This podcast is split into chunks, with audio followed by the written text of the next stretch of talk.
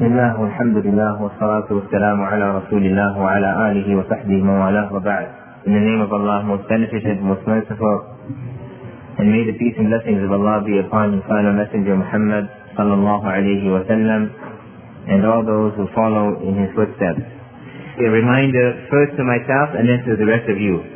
A reminder that we heed from time to time, and especially, uh, you know, this time of year when temperatures soar, when, you know, we start perspiring a great deal, and everywhere that we look outside, we see a lot of skin. I think you catch my drift. Living in this type of a society, this is a problem actually throughout the year, where people are indecently dressed. And that problem actually extends to our homes with the television. That we have discussed previously. So I don't want to deal with that right now. But I'm speaking about some practical aspects of what we see every day, and especially in the summertime, where the people actually take pride in walking around practically naked. You may know that this year the micro mini is in. I mean, it's not only a mini skirt, but a micro mini. So in other words, huh, just enough to practically cover the private part, and that's about the extent of it. It is a great, great calamity. And if we are not careful, if we do not follow the guidelines set out for us by Allah and His Messenger sallallahu alaihi wasallam, it could lead to a great deal of corruption. It could lead to a lot of evil consequences for ourselves and perhaps for our household.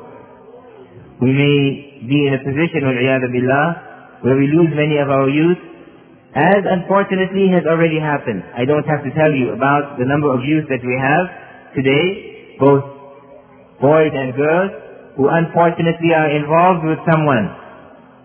I mean intimately. This is a big problem in our community. How often we get these issues. So what is the guidance of the Prophet alayhi salatu wasalam. What is the guidance of Allah Jalla wa ala in this regard? It is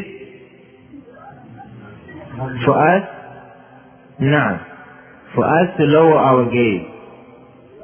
As difficult as it may sound, as impossible as it may sound, except that you know something, Allah Azza wa Jal did not restrict this command to a particular region in the world. He did not restrict it to the Muslim world.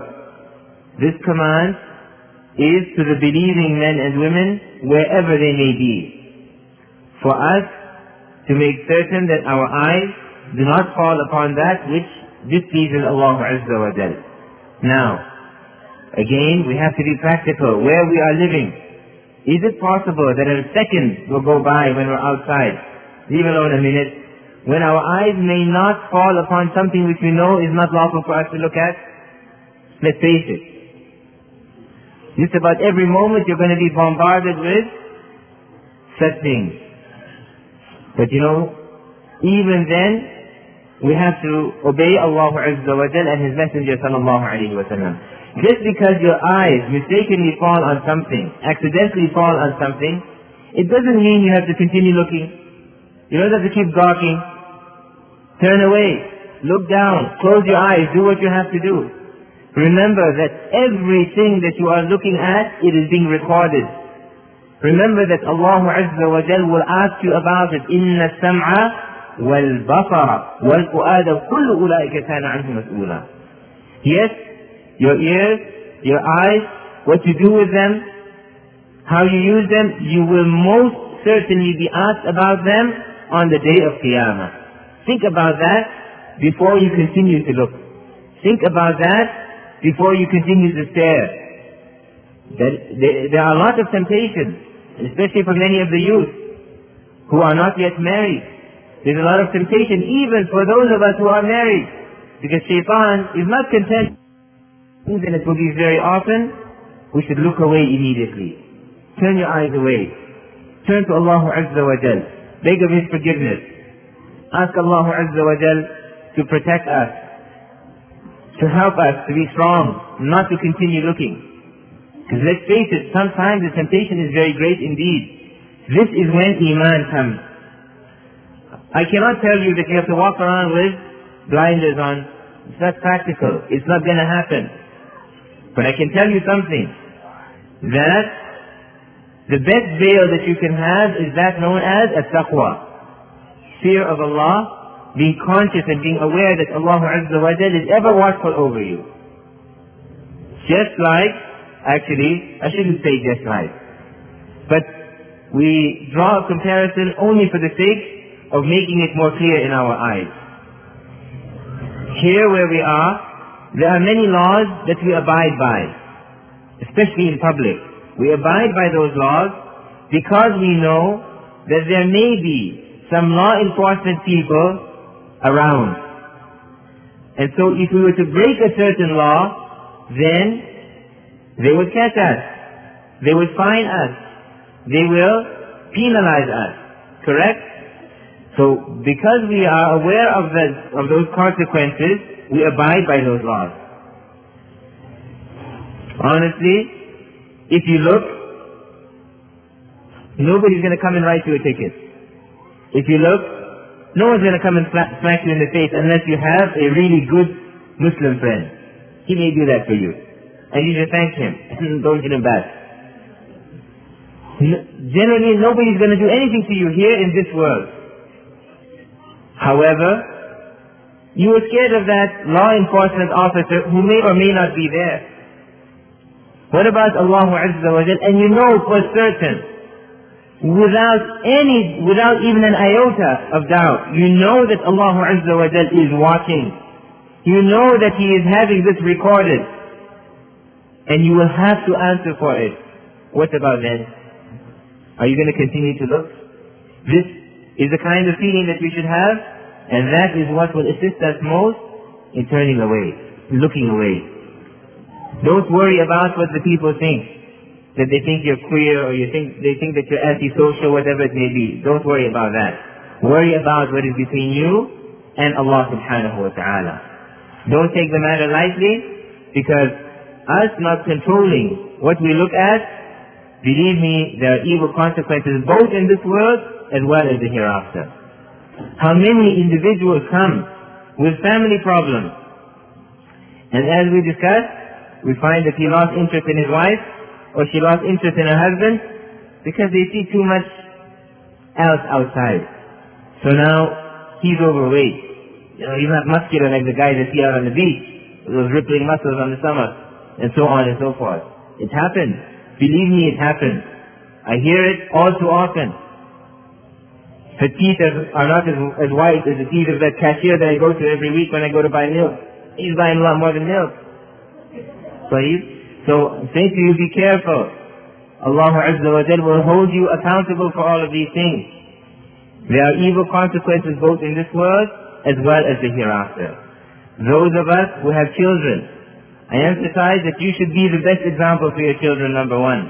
And secondly, make sure that you train your children. You talk to them about it, especially our youth. Those who have reached the age of 12 and 13, remember that they are exposed to a great deal, especially at school. They have a lot of peer pressure. Explain to them these matters. Don't be shy about these things. This is part of our religion. There's nothing to be shy about. Make it open to them. Give, give them the proper warning. And then you assist them. By not taking them to those places where they will be exposed to all of this. Don't take them to the beach at inappropriate times. Then there are lots of people there and everybody's walking around in their bikinis and their little speedos, right? So make sure that you choose the right time. Choose the time of day when there are less people there choose that portion of the beach where there are not many people, and so on and so forth. Where there's a will, there's a way. Make sure that you do this. Somebody may say to me, what, are you trying to make my life impossible, What, are you trying to make, you know, imprison me, and I say to you, this is the law of Allah Azza wa Jal. And the Prophet sallallahu alayhi wa sallam told us that yes, this world that we are living in now, for the believer, it is like a prison. In the dunya سجن المؤمن وجنة الكافر. This world is for a believer like a prison. And as for the disbeliever, then it is their paradise. All the pleasures that they could possibly attain, that is the disbelievers, they will attain in this world. And the hereafter there's nothing in it for them except torment, except the hellfire, of billah. May Allah protect us from it. As for us, we sacrifice a great deal. We do not take part in many things. We do not allow ourselves to take from those temporary pleasures in this world. Why? because we know that for a fact, if we keep our duty to Allah and we behave in that way, then in the hereafter, there is for us that which no eye has ever seen, that which no ear has ever heard of, and that which no mind and no heart could have possibly imagined. What there lies for us in pleasures, what there lies for us in goodness, what there lies for us in, in, in terms of entertainment in the hereafter, in paradise, we could never imagine. And that will be everlasting, never ending. Allah subhanahu wa ta'ala says, لَهُمْ فِيهَا مَا يَشَاءُونَ وَلَدَيْنَا نَذِيرٌ For them, that is for the believers, who sacrifice everything in this world, who were tough on themselves in this world, who did not involve themselves in those temporary pleasures in this world, in the hereafter, there is for them whatever they desire. Whatever they desire? No, that is not all. وَلَدَيْنَا مَزِيدٌ And Allah Azza wa has even more to give us that we could not have possibly imagined. Keep these things in mind and let us be true Muslims. Being a true Muslim has many aspects to it. This is one of them. And believe me, a very important one. If you start training yourself to look away and lower your gaze, believe me, you will taste the sweetness of faith that you have never tasted before. You will find that your heart is so content. Indeed you will. Believe me, it has been tried and tested by a great many. You try it out and you will see the great benefits that you get. You will notice that you are at ease you will notice that Allah subhanahu wa ta'ala gives you the ability to see much which you were not able to see before. All of that comes because of the fact that you keep your duty to Him. If you abandon something, if you leave something for the sake of Allah, Allah will most certainly replace it with something better, as the Prophet ﷺ said. So I wanted to remind myself first, and then the rest of you, huh, of this important matter. May Allah grant us the strength and ability to act upon it. Allah ta'ala. So if there are any questions or comments, we'll deal with them quickly. Lowering your gun. What, what should we do if people start to harass you by making joke of you yeah. So the brother is saying when we lower our gaze, then perhaps people will joke about us. They will harass us in that way. In other words, verbally. Huh? Say sticks and stones will break my bones, but names will never hurt me. I mean, it doesn't matter yet. احتسب الأجر عند الله عز وجل. For every word that they say to you, anticipate reward with Allah subhanahu wa ta'ala. Don't abuse them. Don't speak back to them, depending on who they are. Explain to them why you are doing this. And if they continue to laugh and whatever, let them. Who will have the last laugh? فاليوم الذين فاليوم الذين آمنوا من الكفار يضحكون. Remember this verse in the Quran. That day, that is the day of Qiyamah, the believers, they will be laughing at the disbelievers. So you will have the last laugh. Don't worry about that. Is that. Let them say what they want. The Prophet alayhi salatu wasalam, leave alone that he was verbally abused, he was physically abused. But he anticipated reward with Allah subhanahu wa ta'ala. He did not deal with them as they dealt with him. He didn't go and throw garbage on them because they threw garbage on him. But rather he had compassion and mercy. He accepted it for the sake of Allah Azza wa Jal. He continued trying to invite them. When they abused him so, so badly, when he went to a Ta'if, and he was coming back, if at any time the Prophet ﷺ, you would imagine that he would want them to be destroyed, that would have been the time. He just lost the most beloved and most dear of people to him. The one who was also protecting him, he lost him. So he went to this place where he thought the people would take him in they would accept him with open arms, but rather they threw stones at him. Rather, they threw stones on the road. They had their children abuse him. Salawatu Rabbi wa. When Jibreel alayhi salam came to him and said to him that, listen, Allah subhanahu wa ta'ala has given the order. There is the angel responsible for the mountains. If you wish, he will cause those mountains to collapse on them. They will be destroyed. What did the Prophet alayhi salatu wa salam say? Sallallahu alayhi wa sallam. He said that no. Leave them be. They are people who don't know. They are ignorant. Perhaps, given a chance, if they are left to continue, then out of them will rise such people who worship Allah subhanahu wa ta'ala. So you and I have to take lessons from the Prophet sallallahu alayhi wa sallam. They mock us, they will laugh at us, they will call us names, they will do all kinds of things, yes. But we patiently persevere. We, we are not doing this for them. We are doing it for the sake of Allah Azza wa Jal. We are doing it to protect ourselves. We advise them and we tell them. Perhaps telling them will make them laugh more. Let it be. Turn away from them. Huh? Allah Ta'ala